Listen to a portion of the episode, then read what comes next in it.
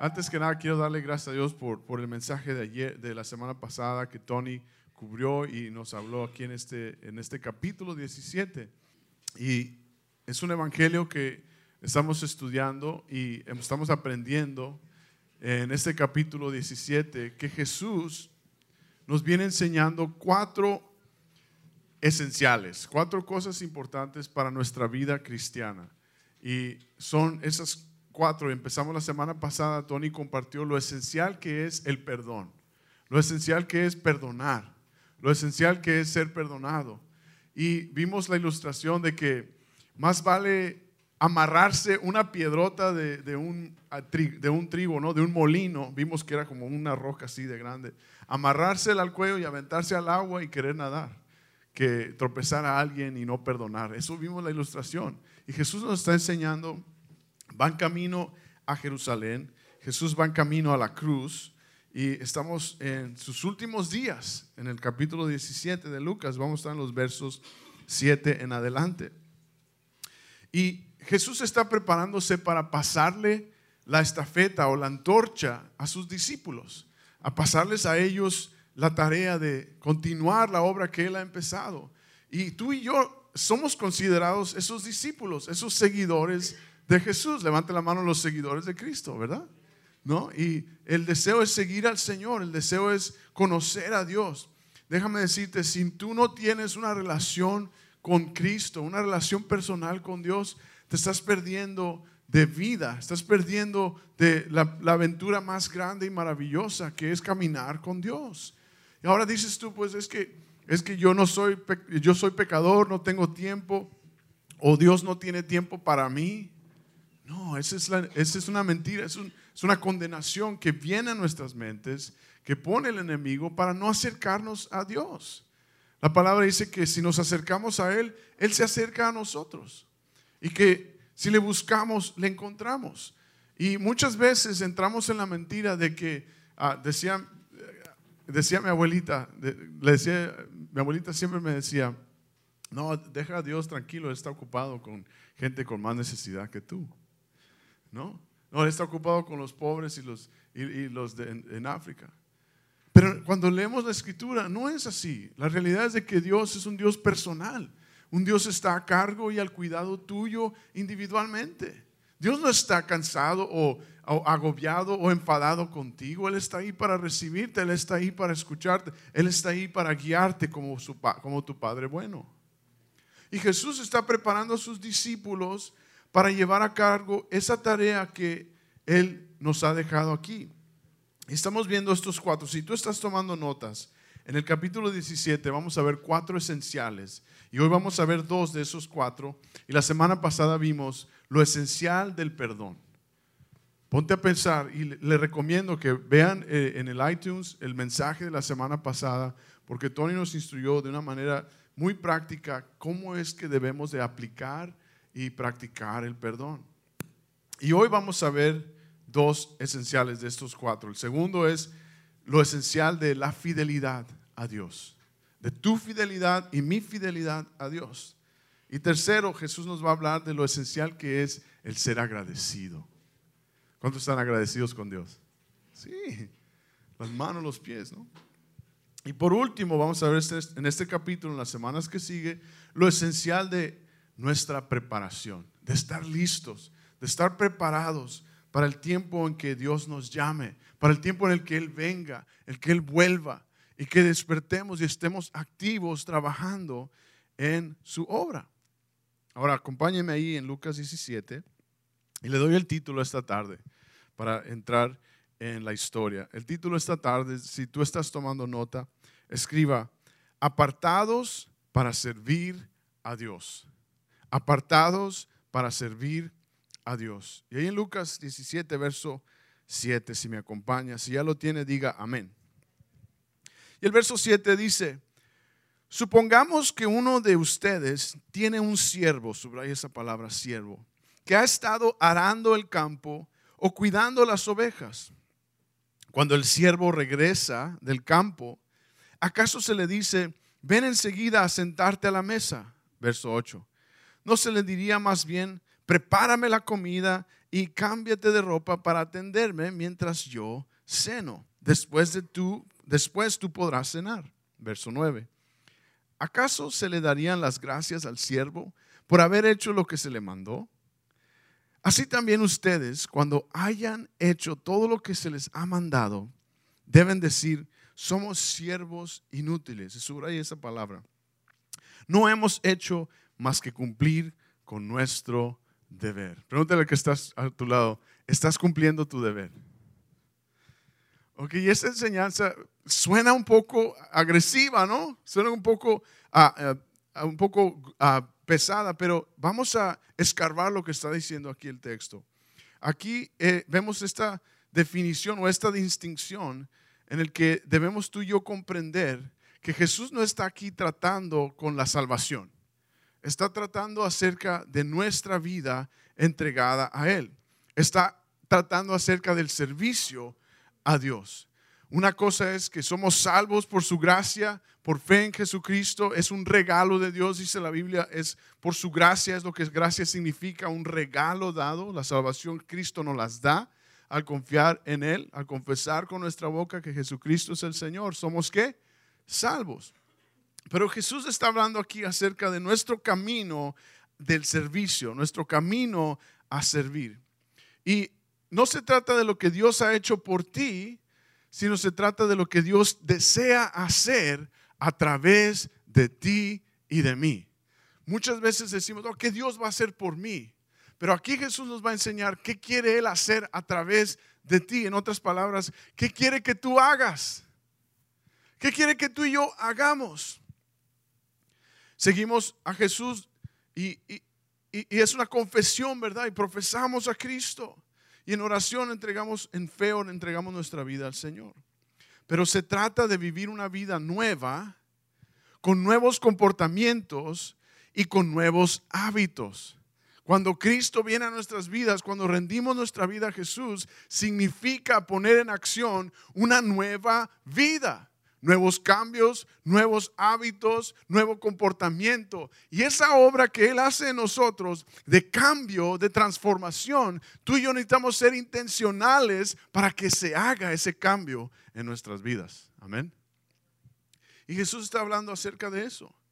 Somos salvos por fe, ¿verdad? Por su gracia. Entonces somos santificados, usa la palabra, eh, la escritura usa esta palabra santificados, que es un proceso de día a día caminar en, esa comunión con Dios. Y tercero, debemos servir a Dios y servir a los demás. Y como dice el título, estamos tú y yo apartados para servir a Dios. Dios nos ha rescatado, Dios ha dado su vida, nos hace santos, vimos la semana pasada nos aparta para su uso, pero quiere que le sirvamos, quiere que hagamos con nuestra vida una vida entregada a su servicio. Y Jesús está hablando a los discípulos de lo esencial que es aplicar el perdón. Y vimos la semana pasada cómo es que debemos de, así como hemos sido perdonados, podemos perdonar. Así como hemos sido amados, debemos amar. Amén. Y aquí Jesús nos va a hablar acerca de lo esencial de la fidelidad, tu fidelidad y mi fidelidad. Estamos viendo aquí en Lucas del 7 al 10, usa esta palabra siervo tres veces, diga conmigo tres veces. Y esta palabra siervo literalmente significa esclavo. Diga, ay, ¿cómo que esclavo? Jesús está diciendo, ¿acaso el esclavo le van a dar las gracias? ¿Acaso al esclavo le van a decir, hey, gracias por estar trabajando? Es tu deber, está diciendo aquí los versos 7 al 10. Wow. Ahora, Jesús usa esta ilustración porque la idea que Él quiere pasar es de que es una entrega de nuestra voluntad al otro. Usa una palabra griega, Lucas, que que se dice dulos. Diga conmigo, dulos literalmente es esclavo, que significa una entrega de voluntad al otro. ¿Le has entregado tu voluntad a Cristo? Sí o no. Diga, ouch, amén, ¿no? Es, Jesús dice, el siervo, el esclavo, el que sirve a su maestro, es hacer la voluntad del maestro. Ahora escriba conmigo el primer punto esta tarde. Debemos hacer lo que el maestro dice. Debemos hacer lo que el maestro dice. Si esclavo, siervo, dulo significa estar vinculado con el maestro, estar haciendo lo que dijo el maestro, estar pensando en lo que quiere el maestro que haga. Estoy vinculado al maestro si soy el siervo de ese maestro. Y es lo que está diciendo aquí Jesús. Cuando somos tuyos dulos, siervos, no importa si eres demasiado pequeño o demasiado grande, no hay tarea que tú no estás dispuesto a hacer. No, es que, hermano, es que yo tengo una, licenciatura y, y yo no puedo hacer esas obras. Cuando tú y yo somos siervos, dulos, no hay labor pequeña y no hay labor grande porque la hacemos para el maestro, porque la hacemos para el Señor. Ahora, la Biblia contiene más de 200 referencias a esta palabra esclavos. Ahora, esclavos muy comunes en los tiempos de la, Biblia, era muy común este, esta frase, este, este, este uso o esta, este, este nombre, dulos, a diferencia de como tú y yo lo vemos en nuestro tiempo y en nuestra historia. Porque parece que la Biblia parece que tolera la esclavitud, pero no es así al menos nos vamos a y debemos entender en qué contexto está hablando Jesús aquí acerca de este dulos, de este esclavo, de este siervo. Ahora, la Biblia no directamente, agresivamente condena la práctica de la esclavitud, pero sí condena el maltrato y el uso inhumano de los servidores, de los esclavos.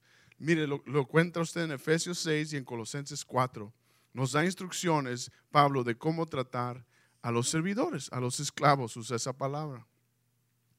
Pero no parece expresarse directamente en contra, aunque la Biblia no está de acuerdo con eso.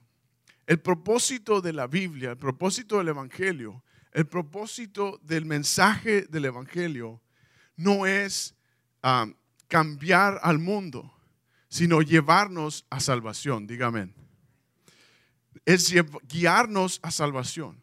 El mensaje de la escritura es para apuntarnos a Cristo, quien es el mediador entre Dios y los hombres para vida eterna. Ahora, es esa transformación y esa entrega a Jesús que va a generar un cambio para que sea transformada tu comunidad, tu hogar, tu sociedad, por nuestra vida a Dios, no nuestra a aventarle de bibliazo a la gente, ¿no? Sino de nuestra vida de servicio a Cristo. Es ahí donde viene la transformación y el avivamiento a una comunidad, a un hogar, a una iglesia, a nuestras familias. El propósito es llevarnos al cielo. La meta de la Biblia es guiarnos a Cristo. Otra cosa que debemos de considerar aquí es de, para comprender lo que está hablando Jesús. La esclavitud en tiempos bíblicos es muy diferente a la esclavitud que conocemos en nuestra historia.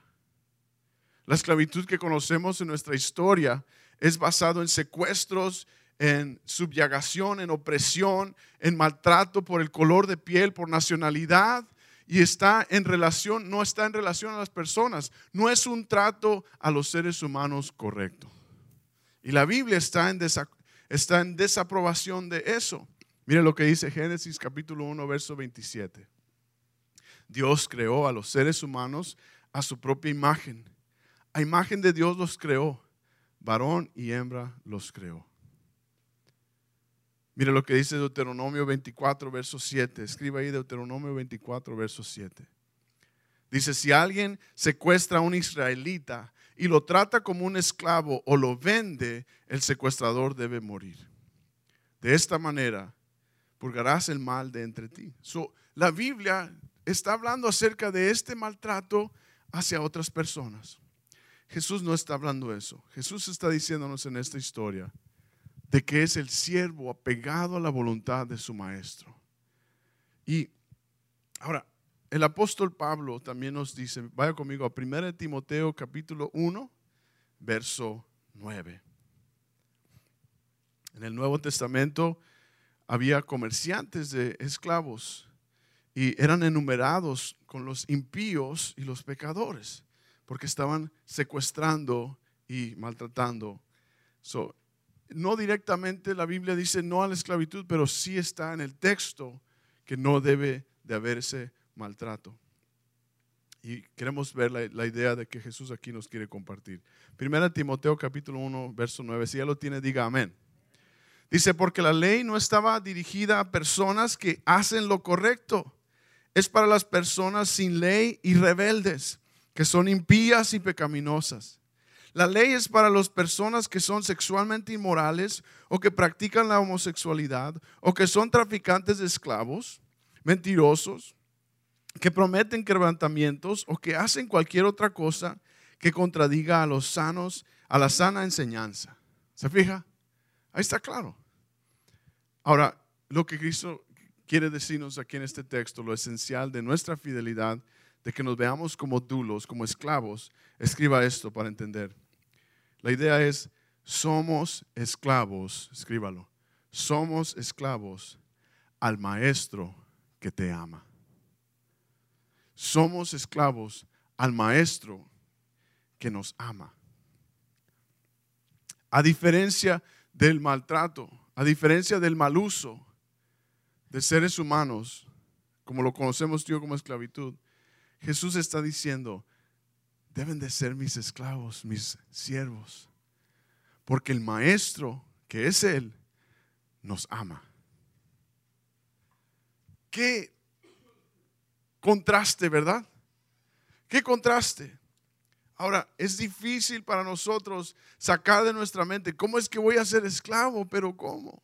Porque tenemos esa prenoción en nuestra mente de que es maltrato y secuestro y la Biblia condena directamente ese uso. Mire, un poco más. La esclavitud en los tiempos bíblicos, en los tiempos de Jesús, normalmente no era basada en opresión o en raza o en cierta injusticia. Los ejemplos que vemos aquí y lo que se está hablando en los tiempos de la Biblia era basado en la economía, era basado en que algunos, ellos mismos se vendían a ser esclavos, a ser siervos, a ser mayordomos, a ser servidores, porque no podían agarrar un trabajo o no podían pagar las deudas y se ofrecían a ser esclavos, servidores de un maestro, para poder ellos sustentarse. En otras palabras, en los tiempos de Jesús era usado como una ocupación. Ahí está la gran diferencia de nuestro, de nuestro contexto al contexto en el que Jesús está. ¿Y por qué estamos viendo esto? Porque es para poder ayudarnos a aterrizar la idea de que tú y yo somos siervos, esclavos de Jesús, por amor. En el libro de Santiago, la carta a Santiago, Santiago era medio hermano de Jesús. Santiago no creyó cuando Jesús, su medio hermano, ah, caminó en la tierra, hizo milagros, anduvo con sus discípulos y Santiago se convierte, nos dice en la Biblia, ya que Jesús resucita, ya que Jesús murió en la cruz y resucita. Y la carta a Santiago, ya un anciano Santiago, empieza esa carta diciendo, Santiago, esclavo de Jesucristo. Porque él entendió quién es el maestro. Él entendió quién es el maestro supremo. Y él entendió que él había sido llamado por aquel que era el gran maestro. Amén. Ahora, usa esta palabra aquí Jesús, en este contexto, para ayudarnos a decirnos y a ver que es la, está apegado el siervo a la voluntad del maestro.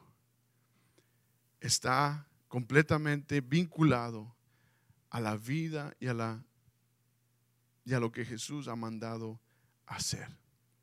Tú y yo como cristianos debemos de servir a Dios. Es decir, cuando somos salvos, cuando venimos a Él, Él nos ha hecho sus hijos y nos ha llamado para su uso y su propósito en Él. Tú eres esclavo de Dios. Dígame. Tú y yo somos siervos, esclavos. Y Dios es el maestro. Deje que caiga eso en la mente, ¿no? Escriba conmigo el siguiente punto.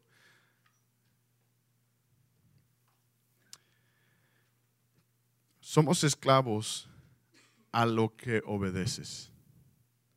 Somos esclavos a lo que obedeces. Vaya conmigo a Romanos capítulo 6, verso 16. Romanos capítulo 6, verso 16. ¿Por qué es importante ser esclavo de Jesús? Esa es la idea aquí. ¿Ya llegó ahí a Romanos 6, 16?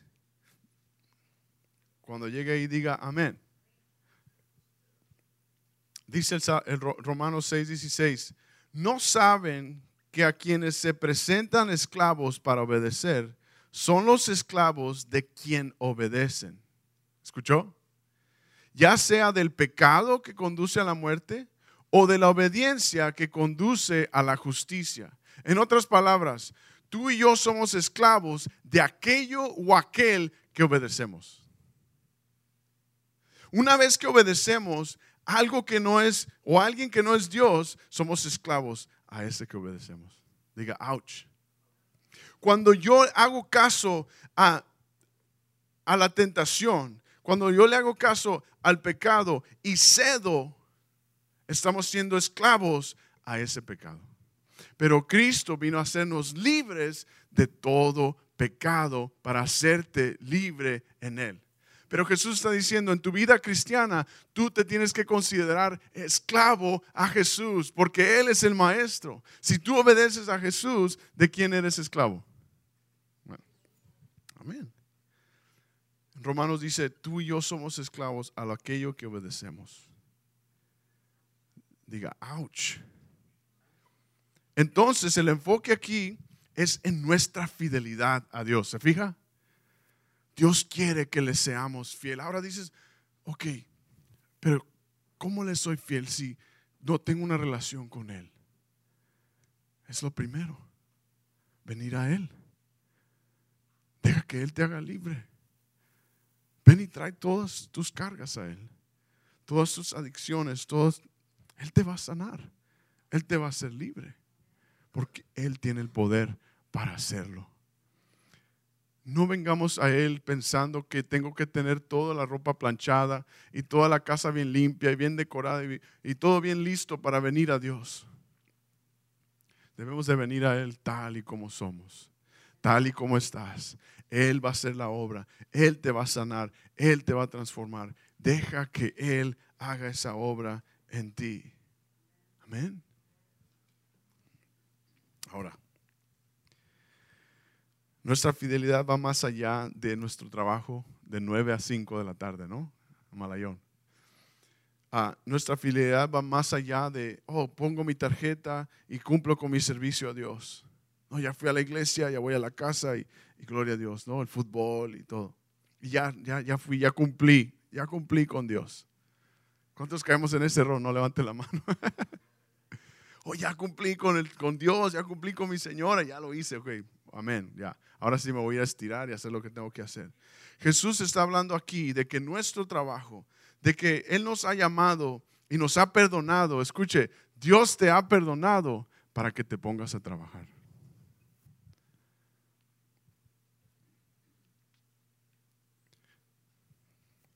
En Dios, en las cosas de Dios. Sería muy fácil.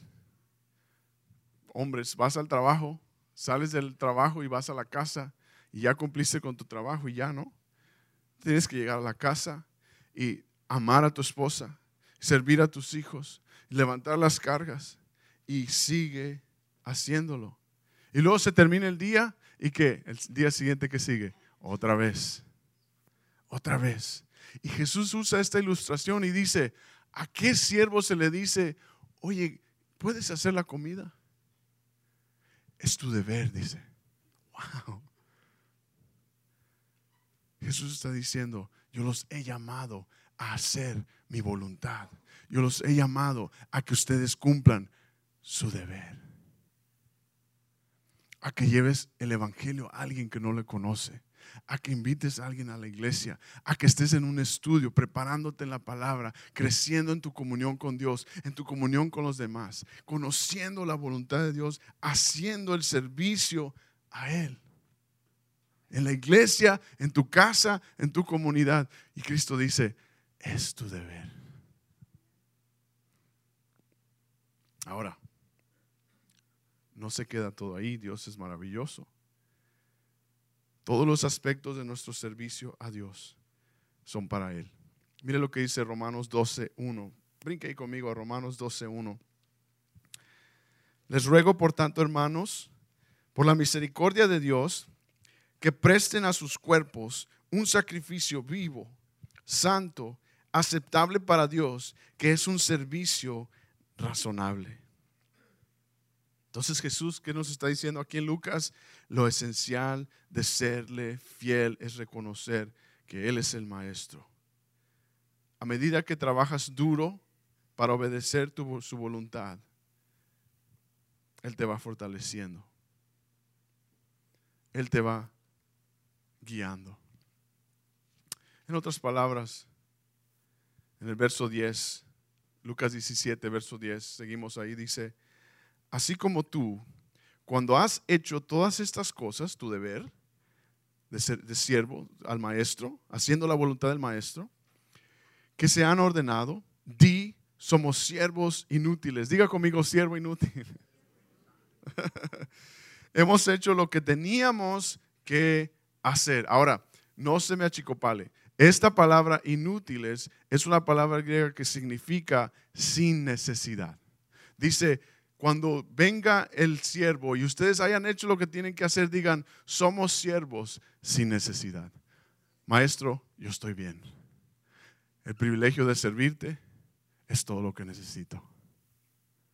La oportunidad que tengo de servirte, Dios, es todo lo que necesito. Estoy sin necesidad. Jesús está diciendo, cuando venga el siervo, ustedes digan, somos siervos haciendo nuestra labor. No se preocupe. ¿Usted ha ido a Chick-fil-A? ¿Cuánto le gusta el Chick-fil-A? ¿Sí? Está bueno el pollito, los sándwiches de pollo, ¿no? ¿Quién iba a decir una gran cosa? Sándwiches de pollo, pollo empanizado. Cuando usted vaya, si usted va a Chick-fil-A, de hecho es una industria ah, cristiana, los dueños. Cuando usted va y, y pide una bebida o algo, ¿qué le dicen? My pleasure. Me encanta eso, porque es como decir, pues es mi labor. Qué bueno. ¿No? Así debemos de ser con Dios. Señor, heme aquí. My pleasure. Lo que tú digas, Dios. Enseñar con los niños, lo que tú digas, Dios. Enseñar con las damas, lo que tú digas, Dios. Enseñar a los matrimonios, lo que tú asistir a una clase, lo que tú digas. Servir en la iglesia, lo que tú digas, Señor. lavarle los platos a mi esposa, gloria a Dios. Es la voluntad de muchos, de Dios para muchos aquí. My pleasure. No. Jesús dice, digan, somos siervos sin necesidad. Nadie debe nada a nadie. Estoy en deuda con el Maestro. Estoy en deuda contigo, Señor. Lo que tú me pidas, Dios, eso voy a hacer. Amén. ¿Se fija? Ahora, trabajar duro, porque es tu deber. Trabaja duro en las cosas de Dios, porque Él nos ha llamado para eso. Seguir fiel y seguir constante y seguir alegre y seguir contento, porque gran salvación Él nos ha dado. Amén. Se fija la perspectiva de Cristo, es diferente a la nuestra. Luego, luego nosotros, ay no, qué injusto. No, luego, luego decimos, ¿Cómo es que yo debo? Y, empezamos a pensar con nuestra humanidad. Pero Dios quiere que veamos su verdad y su corazón y su intención para tú y yo poder ser fieles. Amén. En lugar de sentarnos, debemos de estar dispuestos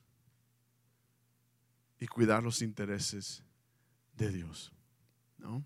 Como familia, esforzarnos en llevar a la familia a la iglesia, llevar a los jóvenes a su clase, de llevar a los niños, traerlos a su clase, los miércoles, de traerlos a Juana, de venir al estudio, de ser parte, de hacer ese esfuerzo de trabajar en la obra de Dios. Ahora, pregunto, ¿estás tú agradecido con Dios? ¿A quién sirves? ¿Para quién lo estás haciendo? ¿Y por qué lo estás haciendo? ¿No? Mire, vimos Lucas 12, vaya conmigo allá, Lucas 12, Jesús mencionó esta historia en, en unos capítulos atrás, en el verso 35 de Lucas 12, esto de estar trabajando, estar listos para trabajar. Usa en el verso 35 esta analogía, dice, déjate ceñir la cintura ceñir la cintura era eh, imagen de como, como subirse las mangas para trabajar, ¿no? ¿Qué hacemos cuando vamos a chambear? Se sube la manga, se pone uno listo. Es lo que significa esa frase, dejar ceñir tu ah, cintura y arder las lámparas, dice verso 36 en Lucas 12. Y ustedes mismos sean como hombres que esperan a su maestro, hombres y mujeres. Cuando Él regresará de la boda, que cuando venga y toque, puedan abrirle inmediatamente. Diga conmigo inmediatamente. Está listo para venir. Su maestro viene. Verso 37. Bienaventurados, que significa mil veces feliz, son aquellos siervos, diga conmigo siervos, a quien el amo cuando venga encontrará trabajando. Diga gloria a Dios.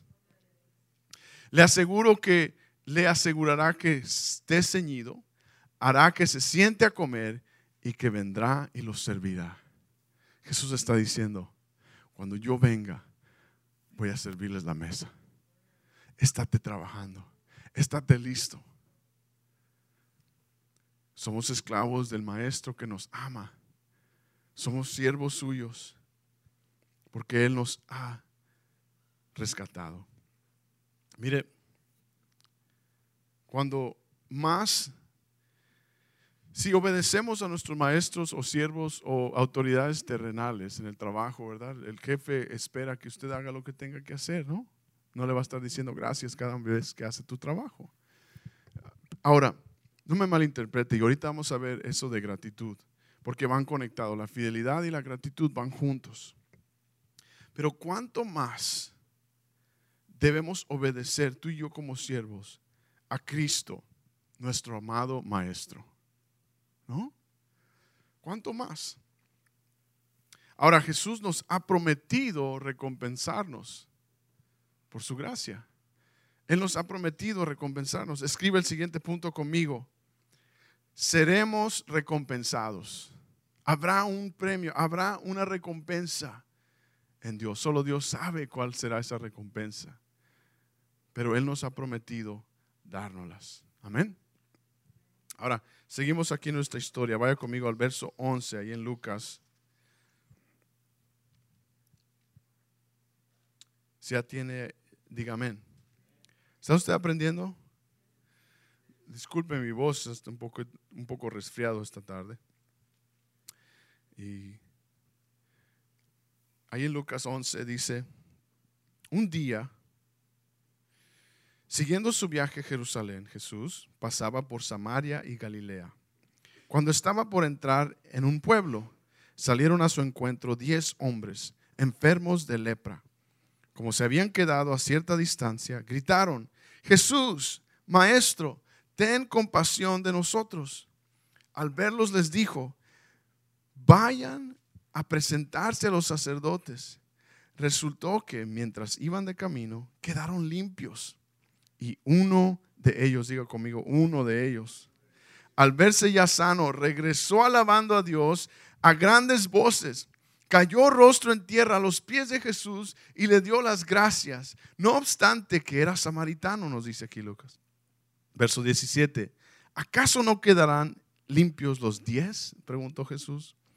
¿Dónde están los otros nueve?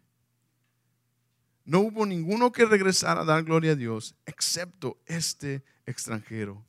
Jesús le dice, levántate y vete. Y le dijo al hombre, tu fe te ha sanado. Vemos aquí gratitud de este leproso. Ahora dice aquí que Jesús en, esta escena, Jesús va a, a esa frontera de Samaria y Galilea. Galilea era judía y Samaria era una región habitada por los samaritanos, despreciada por los judíos. Esta animosidad comenzó en los 100 años anteriores después de que Asiria invadió Israel. Los asirios se establecieron en el reino del norte y comenzaron a tomar a esposas judías, como esposas a algunas judías. Con el tiempo, el producto de esta raza mixta se conoció como samaritanos. Y los judíos los consideraban una raza inferior, los odiaban. So, había esta animosidad entre dos. Y los samaritanos, a su vez, despreciaban a los judíos. Había un profundo odio entre estas dos comunidades, entre las dos ciudades, estos dos pueblos. Y dice la historia aquí que van estos leprosos y dice que eran diez y que eran una combinación de judíos y qué? Samaritanos. Una tragedia de enfermedad la lepra. La lepra era una infección causada por bacterias en crecimiento ah, en la, eh, que afectaba los nervios y la piel. Y en algunos casos hasta perdían sus extremidades. Eso era algo feo, algo detestable de ver. Y estos leprosos eran puestos a un lado, eran considerados impuros, eran considerados ah, basura. Y estos leprosos vinieron a Jesús y Jesús va encontrando y dice que era una mezcla de judíos y samaritanos. Había los dos. Y esta tragedia que era la, lepra los unificó. Y estos diez leprosos, judíos y samaritanos, estaban juntos. En aquellos tiempos a los leprosos los ponían afuera, separados de la sociedad, y entre ellos se convivían, entre ellos estaban. So ahí ya no era de que si eras judío o samaritano. Ahí ya somos seres humanos, ¿no? Con esta lepra. Y uno de los actos religiosos era de rompían eh, la, impureza. Si un sacerdote eh, tocaba o, o tenía contacto con estos leprosos. Y Jesús, ¿qué hace? Los sana. Jesús los toca. Esto se encuentra también en Marcos y Jesús dice que toca, lo tocó para ser sanado. Y todos estos están necesitados. Y uno de ellos, ¿qué hace? Regresa a dar gracias y gloria a Dios. Ahora escriba conmigo este punto. Tú y yo estamos necesitados. Tú y yo estamos necesitados. Gracias, mamá.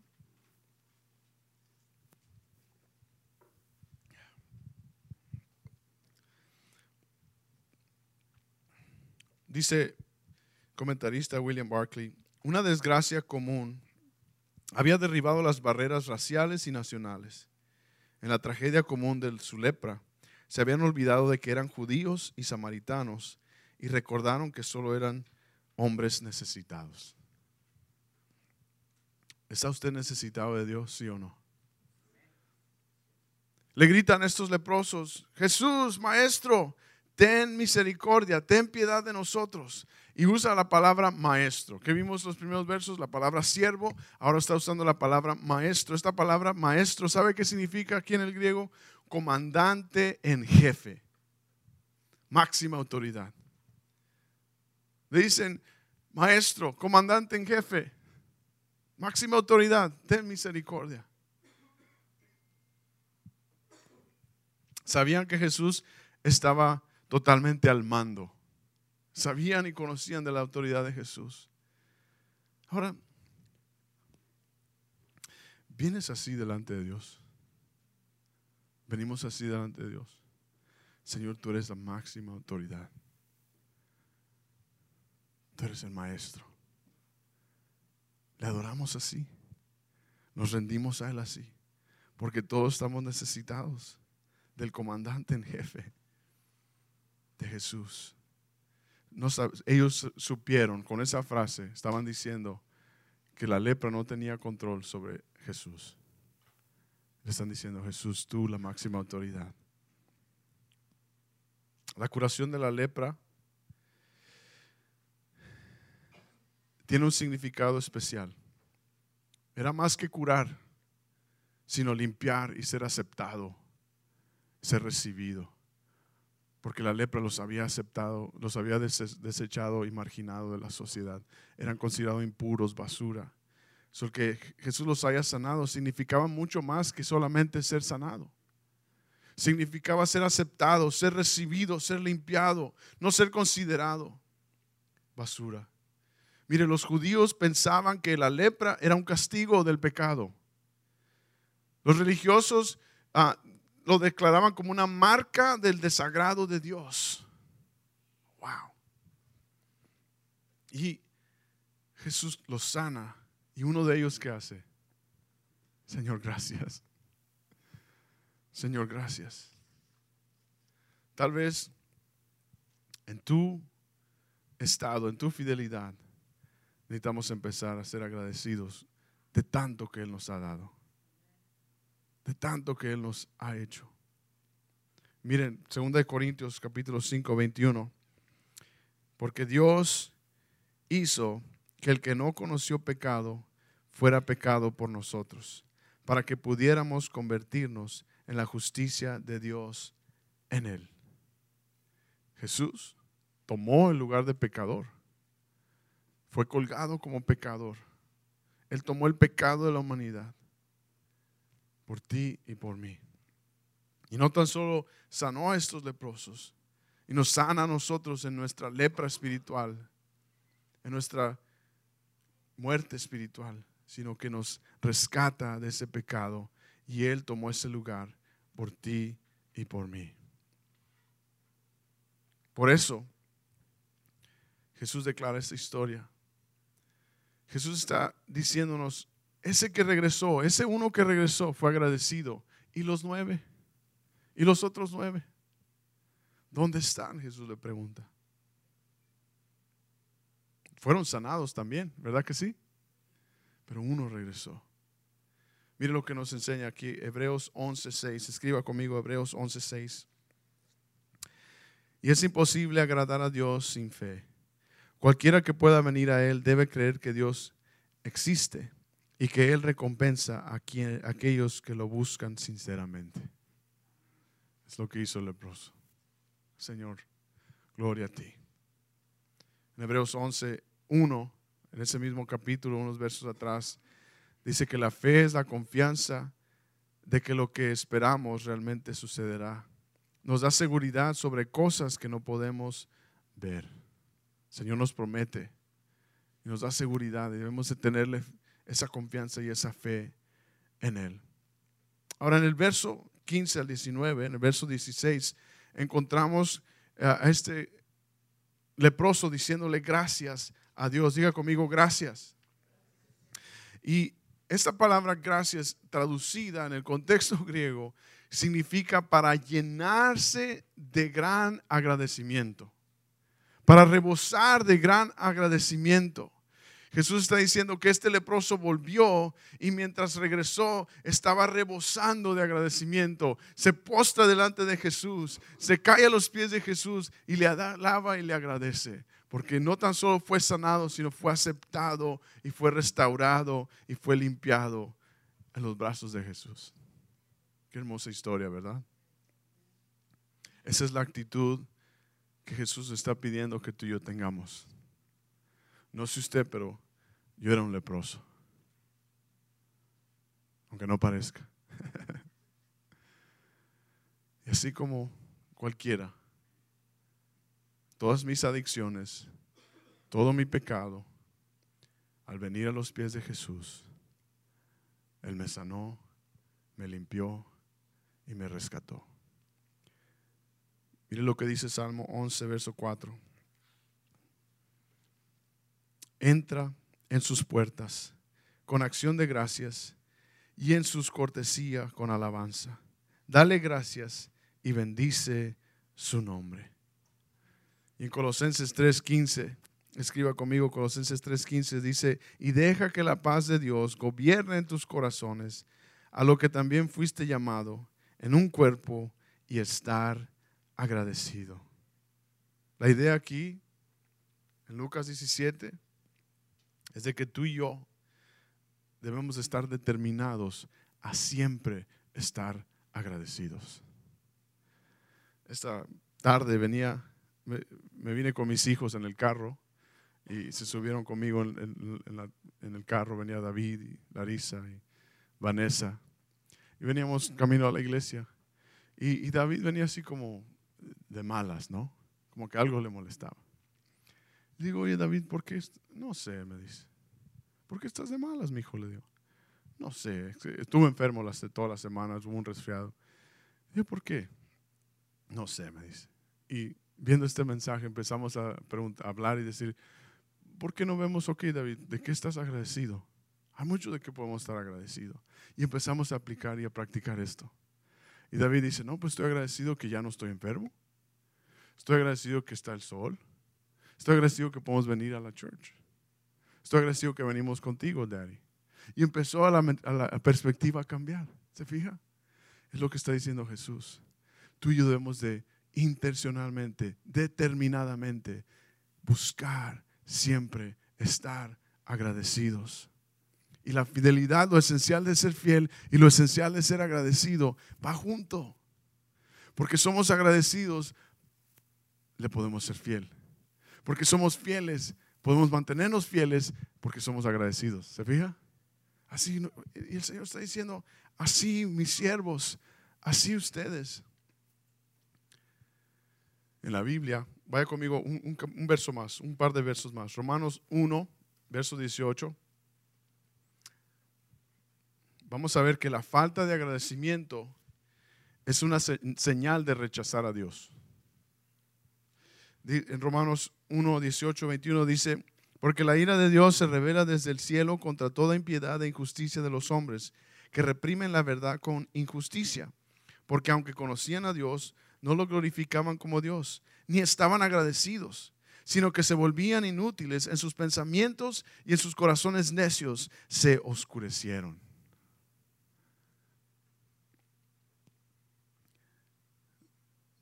¿Dónde están los nueve? Dijo Jesús. ¿Dónde están los nueve? Y la historia creemos que está enfocada en el uno que regresó. está enfocada en los nueve que no somos agradecidos. Está enfocada en que tú y yo debemos de darle gracias. Hay un predicador en la radio, en, el K-Wave de Calvary Chapel, un predicador que por muchos años, eh, Pastor John Corson, y hace poco supe de una historia de que perdió a su esposa, perdió a su hija y hace poco, recientemente, perdió a su hijo. Y mire lo que dice este hombre. Dice, no sé por qué Dios hace lo que hace. Y no siempre estoy de acuerdo con eso. Pero sé que es bueno y que ha sido muy bueno conmigo. Me ha perdonado mi pecado, me ha dado un futuro y una esperanza. Y no tengo más que agradecerle por ser un buen padre que me ama y que amó a Pedro, a Juan.